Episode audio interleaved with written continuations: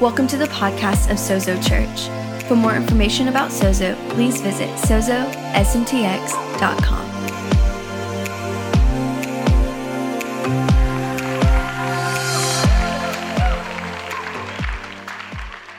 Well, good morning. Can you guys hear me? Yes. Awesome. It's good to be with you today. Thanks for the intro, Joel. Um, my name's Dustin. If we haven't had the opportunity to meet, and like Joel said, I lead our college ministry among a few other things here at Sozo, and uh, I love Sozo Church. Is there anyone here that loves Sozo Church? Come on, I'm. I just want to say this about Sozo. Sozo has been um, family to me, and even in some of the hardest seasons of my life, I've experienced the love, the grace, the kindness, the mercy of God um, not just in my personal relationship with God, but through the family of God that is called Sozo Church. And so I love this church. I believe in this church. And what, what I want to do this morning, um, we're in this series, Missio Dei, where we're talking about the mission of God. We've been talking about this Latin phrase, Missio Dei, which simply means the mission of God. It's this concept, this idea that God Himself is on mission that God is a missionary. He's a missionary God, and that we actually have an opportunity to participate with God in His great mission. It's incredible. And so we're talking about Missio Dei, and what I want to do for a second is I just want to take a moment to talk about the vision of Sozo Church, okay? How many of you guys know it's important to have vision, right? The scripture says that without vision, uh, the people of God perish or they cast off restraint. And so I want to talk for a second about the vision of Sozo Church. If you didn't know, this is our vision statement to see the kingdom of heaven advance in our lives, region, and to the ends of the earth. Now, this is, this is big vision, right? Like, if you stop and think about it, the vision of this one church here in San Marcos, Texas, is that we would see the kingdom of heaven advance in our lives in our region, but then ultimately to the ends of the earth. And so I want to talk about this vision for just a second. The first part of that vision, where it says to see the kingdom of heaven advanced. The disciples came to Jesus and they said, Jesus, would you teach us to pray? And he responded to them by saying, This is how you should pray Our Father who's in heaven, hallowed be your name. Your kingdom come, your will be done on earth as it is in heaven. Now, listen, Jesus tells them to pray this way, but I believe it would be cruel for Jesus to tell them to pray this way if he actually didn't want to see their prayers come true. You see, he said, Pray this way let your kingdom come and your will be done here on earth as it is in heaven. The kingdom of God, many different ways that you could translate it. I think it's most easily translated as the rulership of Jesus. Steve would say it, it's God's way of doing things. And so, what we want to see is, is the rule of Jesus, King Jesus, established. The first part there is in our lives, right? To see the kingdom of heaven advance here on this piece of dirt before it advances anywhere else in our lives. God, would you let your kingdom advance here in my life as it is in heaven? And then the natural overflow of that is that, God, what you're doing in my life, would you allow that to begin to impact our region? Would you allow that to begin to impact my family, my neighborhood, my city, and ultimately the surrounding areas? Our prayer is, is that what God is doing in this family, Sozo Church, that it would begin to spill out and impact the greater region of Central Texas. But then the last part of that vision statement is what gets me really excited is that what God has done in our lives and what he's doing in our region that ultimately that would inspire uh, people to be launched to the ends of the earth we want to see the kingdom advance not just in San Marcos, but ultimately to the far flung corners of planet Earth. How many of you guys believe that that's a big vision and that's a good vision? Yeah? We want to see the kingdom advance to the ends of the earth. And so this morning, the title of my message is To the Ends of the Earth. And we've been talking about mission uh, Missio Dei, living on mission, being sent. We've talked about local missions. Uh, we have some incredible local mission initiatives that are happening, and they're, they're actually happening, and there's fruit coming, and it's amazing what God is doing. We've talked about some short term opportunities. And uh, what I want to do is, I want to talk about the ends of the earth, and I want to kind of give us a framework for God's heart of reaching planet Earth with the message of the gospel. Amen. I can remember uh, about 10 years ago, I think 10 years specifically this year, I went on my first ever mission trip to what is known as an unreached country or an unreached nation. A team of us went to North Africa. Um, to be honest, it was my first time ever going overseas. I somehow found myself leading this team. Um, it was a good experience for me. It was hard, but it was good. And uh, we went to this country, and I can remember the excitement of going to this nation in North Africa. I was so excited. I was excited to meet. You have to understand, I, I grew up in small Hickville, USA, Southeast Texas, tiny little redneck town. And uh, so here's the thing I had, I had I'd been across the border to Mexico like once or twice, but to, to go to a North African country for me was like culture shock, and I was excited about it was excited to meet the people, to you know, eat the food, to learn the language. And so we go, the excitement's there, it's amazing, and our goal while we're there is, is to share Jesus with people. Find people, scripture would call them people of peace, people who are open and hungry to hearing the gospel. And so as we go, we're there for four weeks, which at the pace that we were running was an incredibly long trip. And so about halfway through the trip, that excitement began to turn to this overwhelming sense of need. You see, this country, 99.8% Muslim, and while we're there sharing the gospel, what I found is not everyone was excited to hear about Jesus. They were quite the opposite, honestly. And I, I, was honestly overwhelmed with the reality of the unreached in this nation. One of the things the team had us do while we were there is they said, hey, on Friday, which is the day of prayer, we want you to go to the mosque, the biggest mosque in the city, and uh, we want you to just watch as people come to pray. And so we went to the mosque, and I'm not exaggerating, tens of thousands of people came and they were praying, and they filled the mosque. And then once the mosque was filled, it was like a courtyard. As far as the eye could see, rows and rows and rows and rows of people there praying. And we were just there to watch and to pray and to kind of observe what was happening. And it didn't take long as I watched these people as they were praying, and they were heartfelt prayers, and they were chanting and bowing and saying things to one another. And I, I can remember looking out on the sea, and I said, God, this is, this is a lot, right?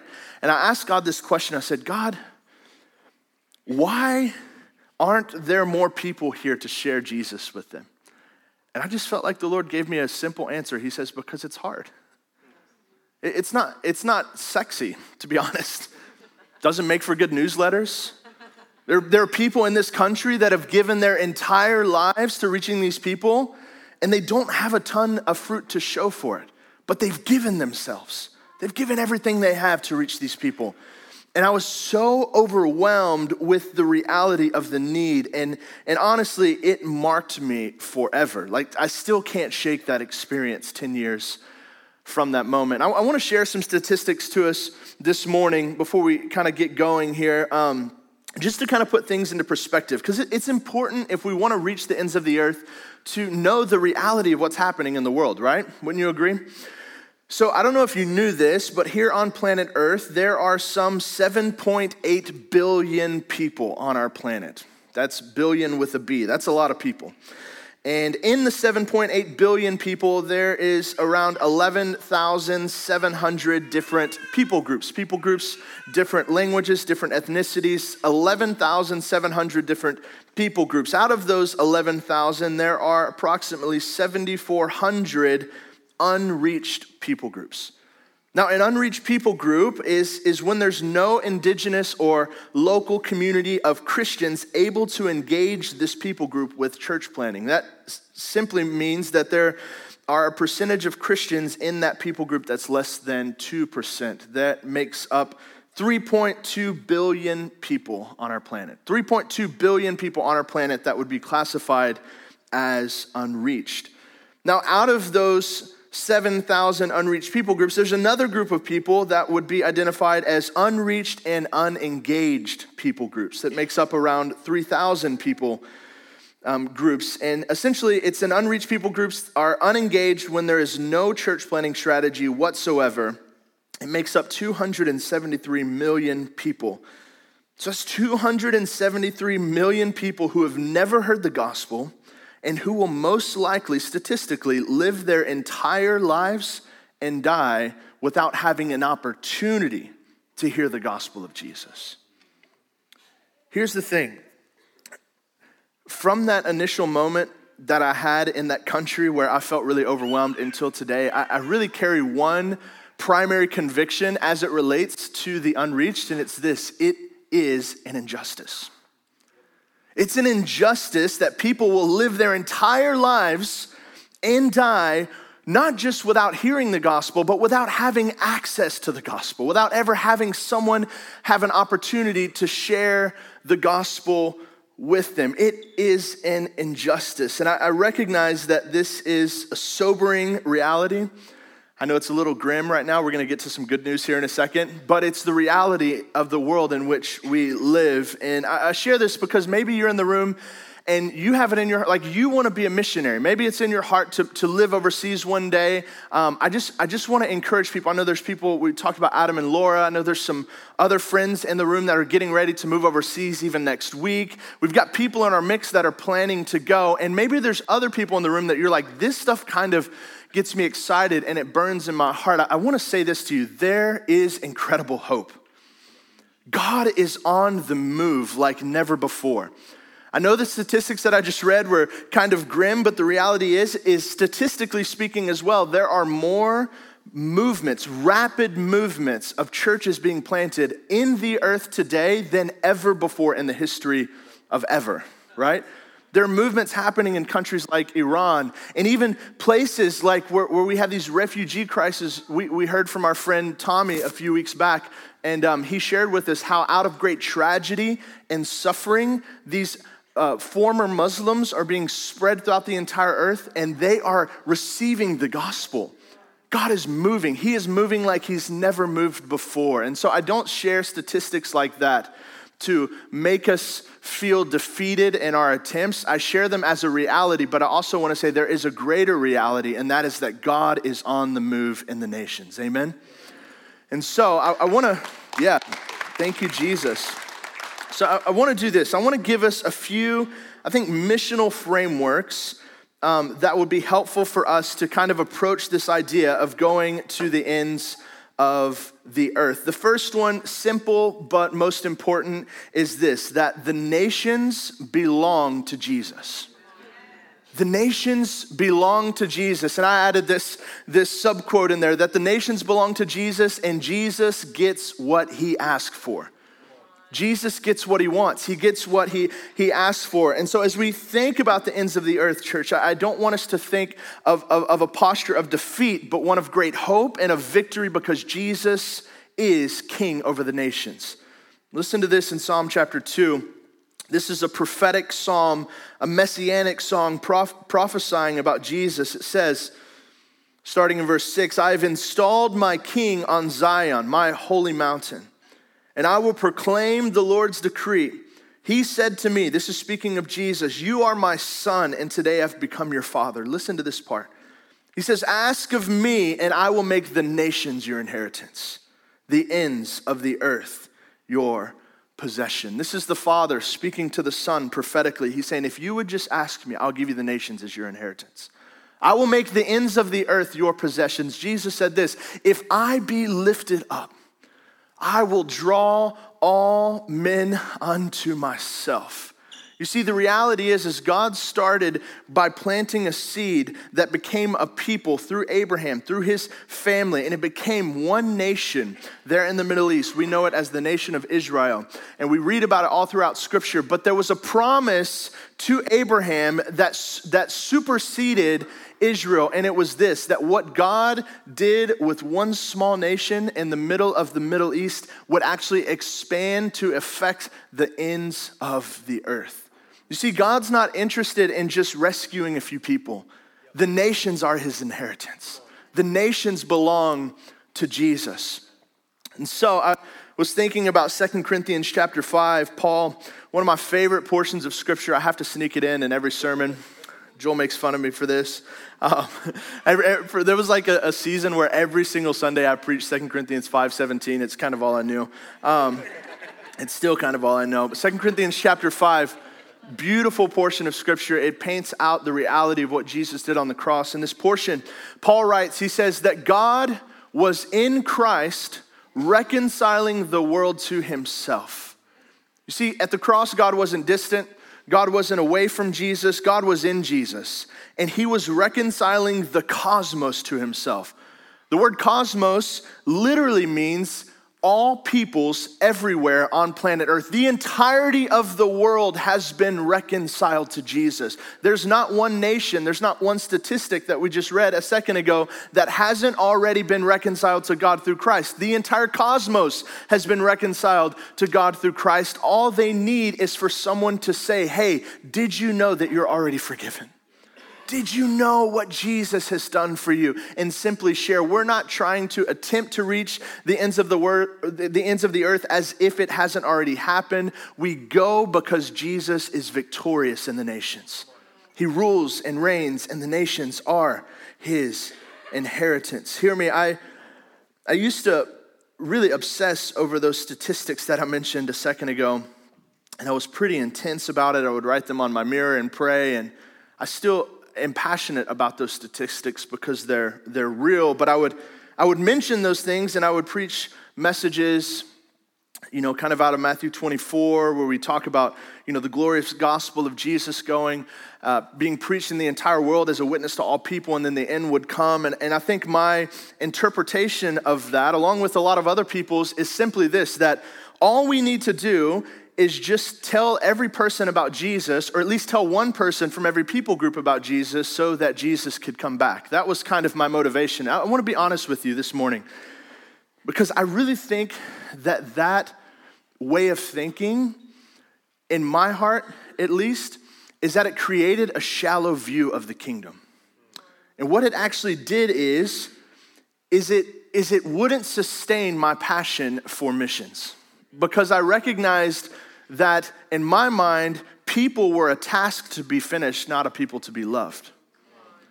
And Jesus' heart is not just to get the gospel to every nation. That's actually not the promise of Scripture. The promise is, is that the, the, the kingdoms of this world would become the kingdoms of our God and of His Christ. The promise of Scripture is that this kingdom that was initiated in Christ in his death, burial, resurrection, that it would permeate the entirety of culture. It would be like leaven in the dough until it permeated the whole batch. It would be like the stone, as Daniel says, not cut from human hands, which is Christ and his kingdom, and that it would fill the entirety of the earth. It would be that the fulfillment of the promise where we see that, that the, the prophet says that the, the, the knowledge of the glory of the Lord would cover the earth as the waters cover the sea. You see, I think God wants to do more than just get a few people from each people group converted to Christianity. He actually wants to establish his kingdom all across the earth. And so until we see the kingdoms of this world become the kingdoms of our God and of his Christ, there is a victorious end to look forward to. And so if we look at the ends of the earth through a kingdom lens, I, not just trying to get a few people saved from every people group, but actually establishing healthy kingdom culture affecting all spheres of society, seeing people come to Jesus, seeing people thrive and prosper throughout the entirety of the cosmos, what we find is that we actually have more work cut out for us than we thought. Right? Like, if we want to see the kingdom advance, it's, it's more than just getting a few people saved. There's actually more to do, meaning this that we don't have to wait for things to get worse so that Jesus can come back. We've talked about this a lot here on Sunday mornings. We embrace a victorious eschatology, and I don't want to go fully into eschatology this morning. If you have any questions about eschatology, you can email me at stevesmothers at sozosmtx.com. Just kidding. We've talked about this a lot We've talked about it a lot. Why? Because we believe that eschatology actually affects missiology, meaning what we believe about the end affects how we live today. where we believe about what God is doing in the earth, as far as the end of things, affect how we live today. And so we don't, we don't have to wait for things to get worse. I don't, I don't know about you, but I grew up in a small little country church. And I'm telling you, three out of four Sundays a month, we were preaching the rapture. I mean, we were preaching it hot. People were hiding under the pews, waiting for Jesus to come back, thinking, you know, Y2K, the food, you know, storing up food. Here's the thing we were wrong. We were wrong right? But here's the thing if we live in fear of those things, it actually does two things. It either cripples us and paralyzes us in fear, or it leads to an anxiety driven missiology. It means the way that we live our lives becomes full of anxiety. But here's the deal the kingdom that Jesus inaugurated, it's not reserved for later, it's, it's here, it's preeminent, it's in our midst, it's growing, it's permeating culture, and Jesus promised that every nation would be discipled. And so, this end times fear, I think it can produce anxiety. And it makes us feel like we have to get the task done in our generation. But a kingdom view of missiology actually gives us permission to build something that would affect nations and last for generations. It goes beyond ourselves. It looks beyond ourselves, which leads us to, to point number two, and that is that kingdom advancement must think generationally. If we want to reach to the ends of the earth, we have to think generationally. Why? Because the story of God is so much bigger than us.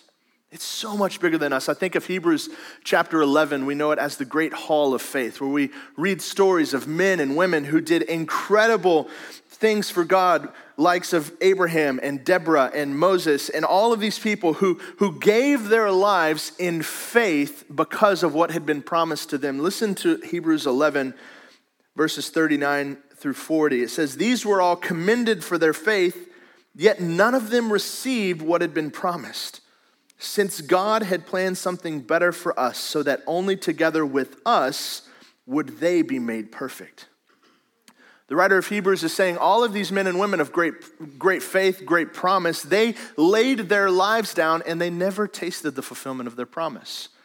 Because God saw it better fit that only together with you and me would their promise be fulfilled or would they be made perfect. And the question I have for us this morning, as it relates to thinking generationally, is are we okay if we see what God has promised to us bear fruit in another generation, not our own?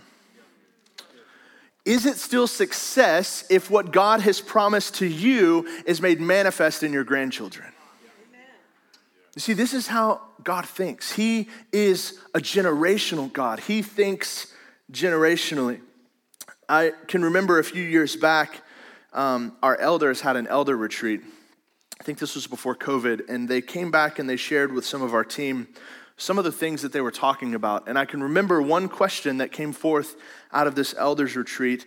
Um, it impacted me greatly, and it was this: it was the question was not what does Sozo look like in the next six months or what are we going to do? What's our five year plan? Or even what's our 50 year plan? But the question was, is what would Sozo look like in the next 500 years? What are we doing today that is going to affect what we're building as if it's still going to be here in 500 years? Listen, some of us may not even believe we'll be here in 500 years, or we won't be here in 500 years, but that people will still be here 500 years from now. But listen, I think it's the right question to ask. Not what are we doing today? I'm not interested in building something that's going to start with me and end with me. I think the church has done a poor job of passing the baton. And God's heart is is not that we would be so obsessed with fruit that we must see it in our lifetimes, but that we would be okay with building something that we could hand on to the next generation. And so even as we think missionally to the ends of the earth, it's it's not like we have to do it all today or tomorrow, but I think God wants to give us strategy. And he wants to let us know hey, you can actually build something that can outlast you. And so, in order to reach to the ends of the earth, we have to kind of allow ourselves to become a seed that may produce fruit that you'll never get to see. The third framework I want to give you this morning as it relates to the ends of the earth is this that the cross is the great equalizer. The cross is the great equalizer. The cross has leveled the nations. It, is, it has shown us in Jesus that not one nation is greater than another, that not one group of people is greater than another, but that God's heart for all nations is that he is radically in love with every person on the face of this planet. Ephesians chapter 2, Paul writes, But now in Christ Jesus, starting in verse 13, you who once were far away have been brought near by the blood. For he himself is our peace, who has made the two groups, he's, he's talking here about Jews and Gentiles, who has made the two groups one and has destroyed the barrier the dividing wall of hostility. By setting aside in his flesh the law with its commands and regulations, his purpose was to create in himself one new humanity out of the two, thus making peace. And in one body to reconcile both of them to God through the cross by which he put to death their hostility.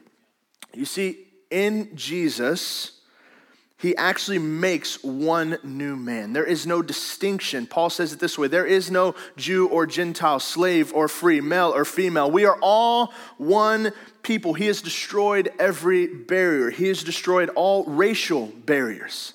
He has destroyed all socio-ethnic barriers. He has destroyed all nationalistic barriers and, and these things that are enemies of the kingdom, like racism and prejudice and classism and abuse of power, they've all been obliterated at the cross.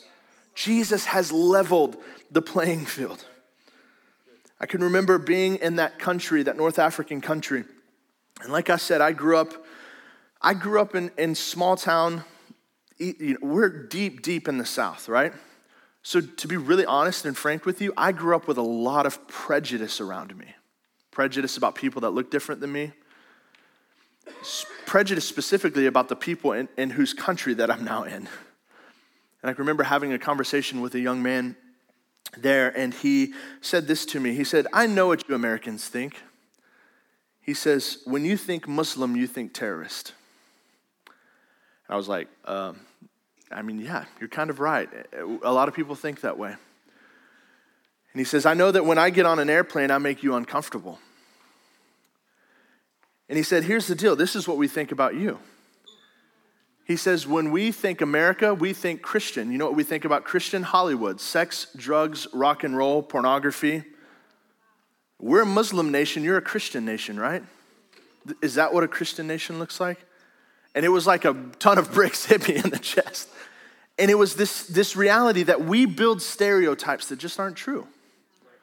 And our stereotypes of people actually become a hindrance in reaching people. And I remember walking away from that conversation. I said, God, I know that I love these people, but please, God, would you rip out every prejudice in my heart? I do not want, I don't, I don't want to be shaped by past. I don't want to be shaped by cultural ideologies. I want to see how you see. That passage in 2 Corinthians 5 that we talked about, Paul says this. He says, he says, We once regarded Christ in this way, but we do so no longer. And he says that we can no longer regard anyone according to the flesh, or we can no longer see anyone from a worldly point of view. Which means this that we can't afford to see people the way the world sees people. If we want to reach to the ends of the earth, we have to say, God, I don't want to see with my eyes, I have to see with your eyes. Let me see in them what you see in them. And so, these stereotypes, they've all been demolished at the cross. I, I think of stories of how Jesus did this. Jesus was so radical in his inclusion, it is crazy. Like, think about Jesus. Jesus goes and he calls a man named Simon. Simon was a zealot. Simon the zealot. He says, Simon, come and follow me. We have to understand about Simon as a zealot. Zealot isn't just someone who's zealous for God, it's kind of quite the opposite. He is zealous for his nation. We will fight for Israel at all cost, and what that means is, is we will fight against Roman oppression. And so zealots were known for killing and murdering Romans. They were like hitmen that would go after the oppressive government of Rome. Jesus says, Simon, come follow me. Simon starts to follow Jesus. Jesus goes to Matthew. He says, Matthew, I want you to follow me. What we have to understand about Matthew is that Matthew is a tax collector. Matthew is an Israelite who works for Rome. Exactly, traitor. He's an Israelite working for Rome to oppress his own people. He says, Matthew, come follow me. And so now you have at the same table Matthew the tax collector working for Rome, Simon the zealot that hates Rome, and Jesus builds a table that levels the playing field. Like, can you imagine the tension between these two? Like, Jesus, come on. Like, not this guy, right? But this is what Jesus does. You see, the scripture says that Jesus builds a, he, he sets a table before us in the presence of our enemies. But I actually think what Jesus does is he takes who once were our so called enemies and he invites them to sit at the table with us. This is what Jesus does. He says, actually, you thought they were your enemy, they were never your enemy at all and you're actually called to sit at the same table. I think of Paul, who was once Saul, and Saul, we know, was in charge of at least murdering one Christian. He was over, oversaw the stoning of Stephen, right? And I just have to imagine in my mind this Saul, who was probably in charge of murdering dozens, if not more than that, Christians. He had a task from the high priest to go and rip men and women from their homes in order to bring them, followers of Jesus, before the high priest. This Saul, who became Paul, was welcomed into heaven at the end of his life to the applause of men and women that he murdered. Think about that. That's the radical nature of the cross is that there is no enemies. There is no us and them. We are, God is building one new humanity. And so the reality is, is there's a bride that's being formed and it's full of people that don't look like us. It's full of people that don't look like you, that don't talk like you, that don't vote like you, that don't think like you, that don't wear the same clothes that you wear, and it's beautiful. Because this is what Jesus is doing. On that day, when we are surrounding the throne of heaven, every tribe, every nation, every tongue will be represented in that place, and it will be beautiful. The last framework I want to give us is a little more practical, and I kind of want to give you something to walk out of here with. You guys doing okay? The fourth point is this that the mission starts here and now.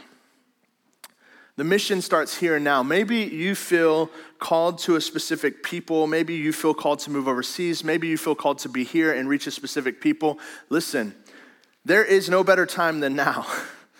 There is, I, I, I remember I went to Bible school and uh, we had this missions department at our Bible school.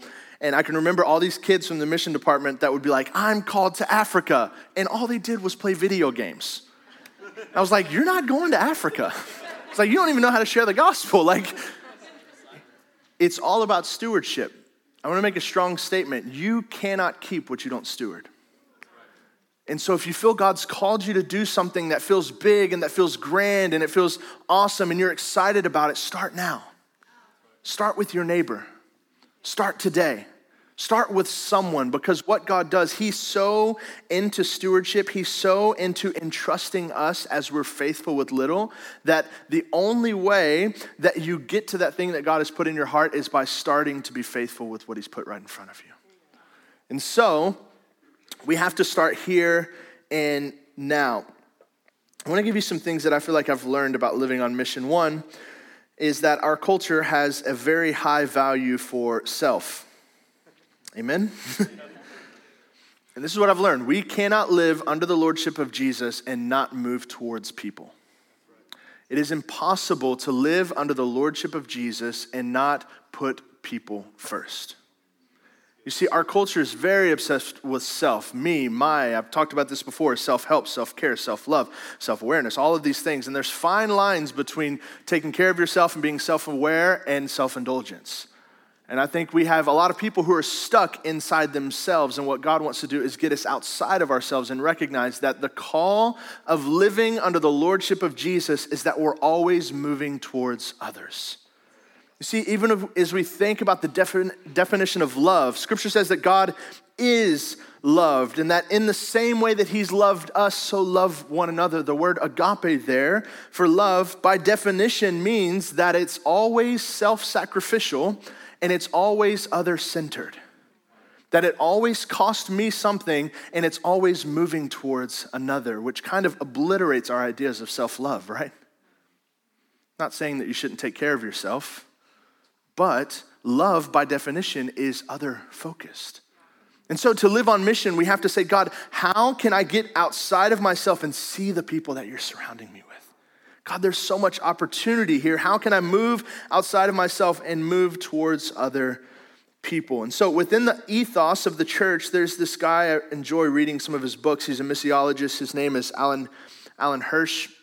And he writes on something that he would call the missional, incarnational impulse of the church. And I want to give some definition to this, and then we'll close here in a second. Um, the definition of missional incarnational impulse is one that the church, by nature of who she is, is missional. You see, God Himself is a missionary. The whole idea of Missio Dei is not just that God has a mission, but that God came on mission to planet Earth. So God is a missionary. Jesus was the sent one, and He came to us to reveal the Father. And then He says this In the same way that I was sent, so I send you. Go and make disciples of all nations, which teaches us that the church by nature is apostolic. Now, when I say apostolic, I don't mean long skirts, no makeup, long hair, rolling around the ground, speaking in tongues. That was the apostolic that I grew up with. I remember hearing someone talk about apostolic. I was like, oh boy, that's different than what I thought. Apostolic just means a sent one, okay?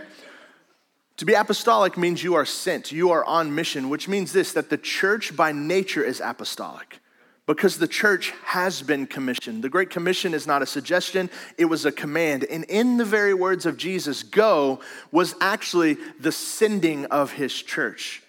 And so here's, here's what we have to realize that we're on mission whether we realize it or not. Every person here is on mission.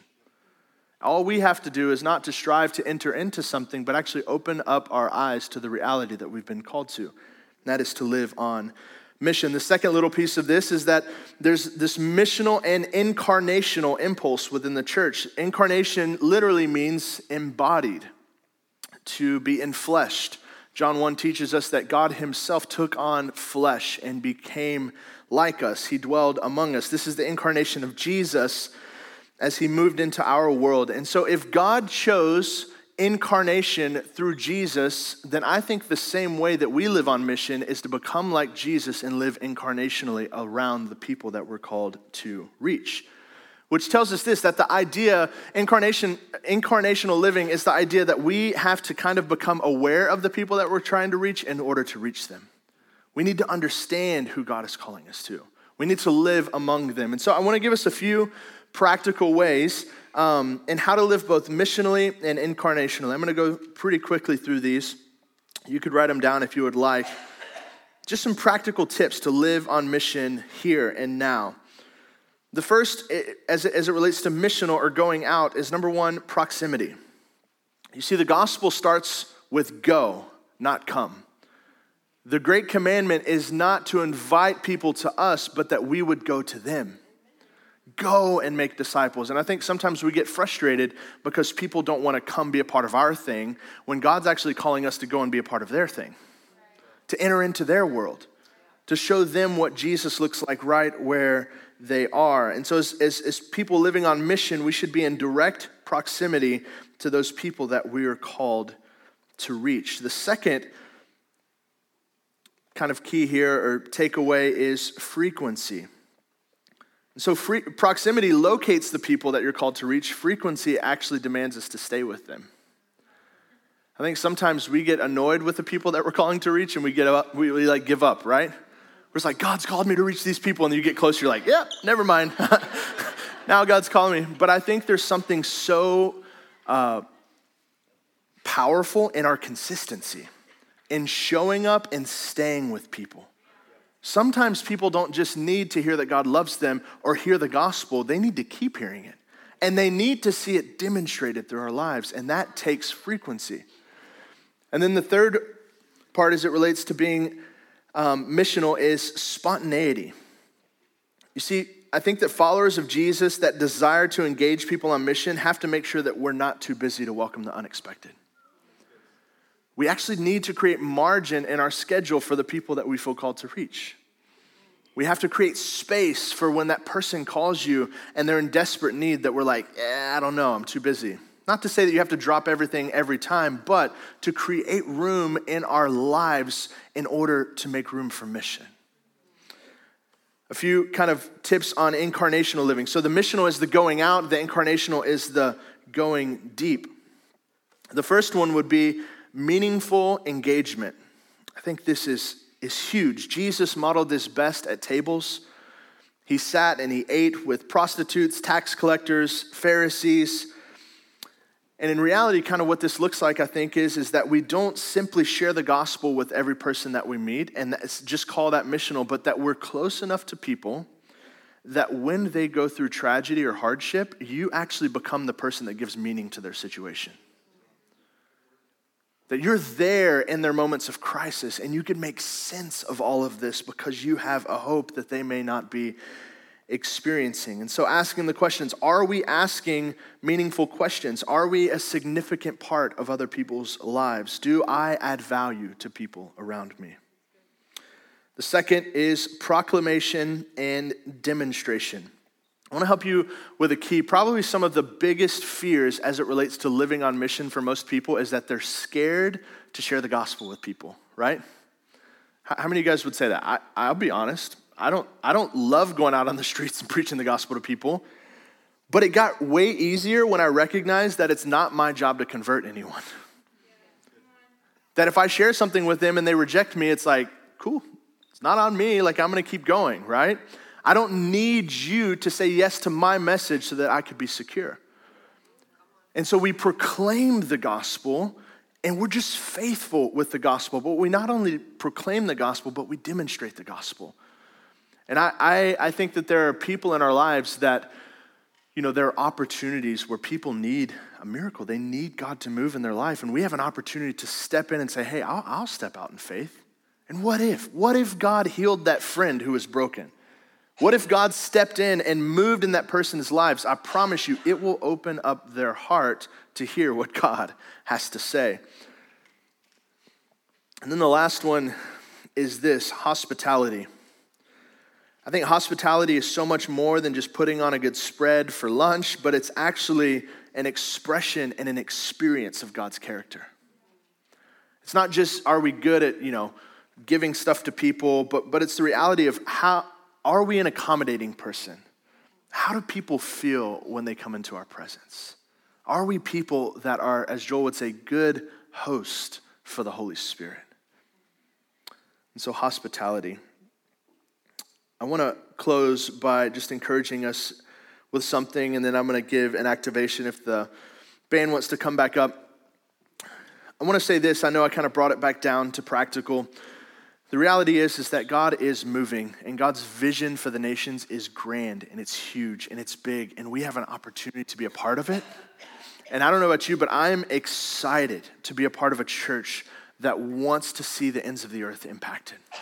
This is, this is like, I burn for this stuff. This is what gets me excited. I can remember years ago, Joel can attest to this, that I was so, I was like, if you would have told me I was living in San Marcos in 2023, I would have said, no, like there's no shot I'm gonna be living in San Marcos. I wanted to live among the nations. Like that was in my heart. God, I thought God was sending me. I was studying Arabic. I was learning. I was getting ready to go. I was doing all of these things. And I can remember telling the Lord, God, this is in my heart. And it was so overwhelming. It was like all I could think about.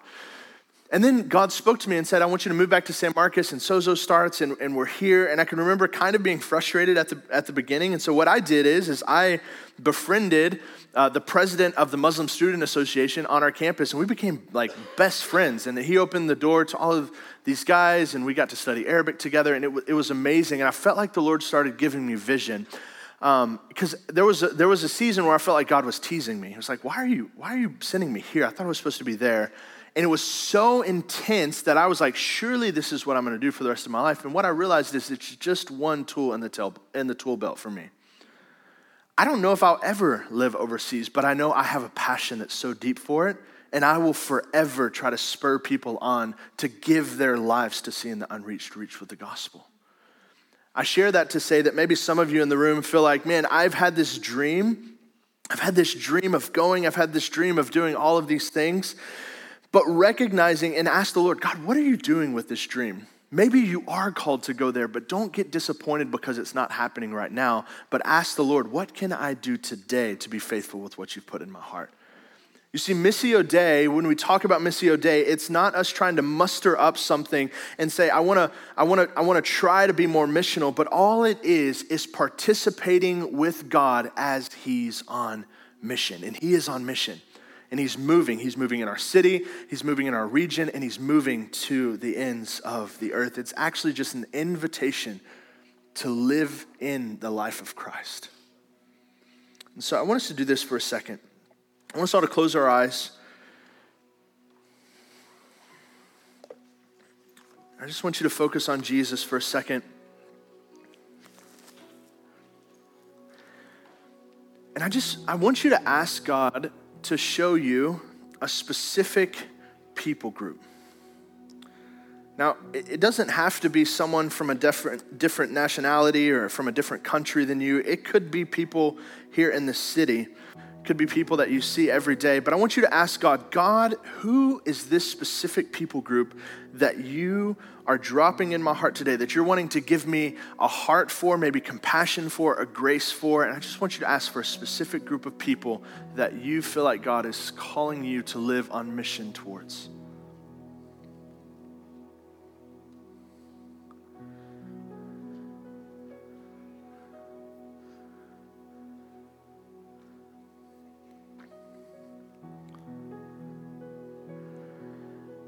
And then as you feel like the Lord is just kind of giving you someone, maybe you're seeing faces, maybe you're hearing a specific word for a people group. I, I just want you to ask the Lord this question God, how can I participate with you in seeing the kingdom advance towards these people?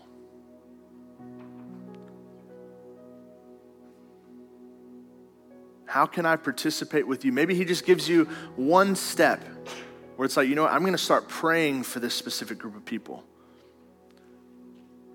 Or maybe he's calling, you know, maybe there's something that's been in your heart for a while and, and you feel like, man, I feel called to this specific nation and you need to, to be praying. Maybe you need to start studying language. Maybe wh- whatever it is, just ask the Lord, what is my next step? What are you calling me to do?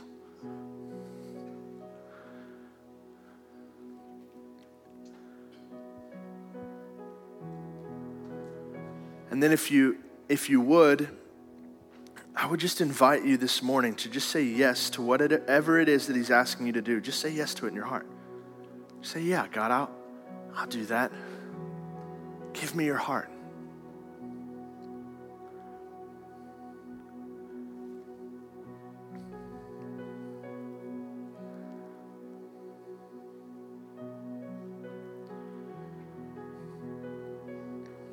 Can we all stand this morning? If our ministry team wants to come down, I just want to pray for us as we end this morning. Our ministry team will be here if you need anything, if you need prayer, if you need healing in your body. If you're in the room and you've never given your life to Jesus, I want to encourage you today is the day to come give your life to Jesus. One of these people would love to pray with you. If you need anything, would love to pray with you, but I, I just want to pray for us this morning. God, I thank you that you are on mission. And God, I thank you that even as we read those statistics earlier, God, that you're not nervous and you're not anxious, that you are seated on the throne and that you're moving, God. Your spirit is moving all over the earth and that you're raising up and you're sending people to the ends of the earth to be faithful witnesses of what you've done. And so, God, I just pray that even today, that as we hear what you're doing, God, that our hearts would be stirred to, to, to say, How can I live on mission where I'm at? How can I be faithful tomorrow? How can I love my neighbor? How can I demonstrate the kingdom of God in my community, in my workplace, in my home, God? And God, I thank you that we get to participate with you in the greatest story ever written. And we thank you, God, for the work that you're doing among the nations. And I pray for Sozo Church, God, that we would get to be a part of what you're doing. In Jesus' name, amen.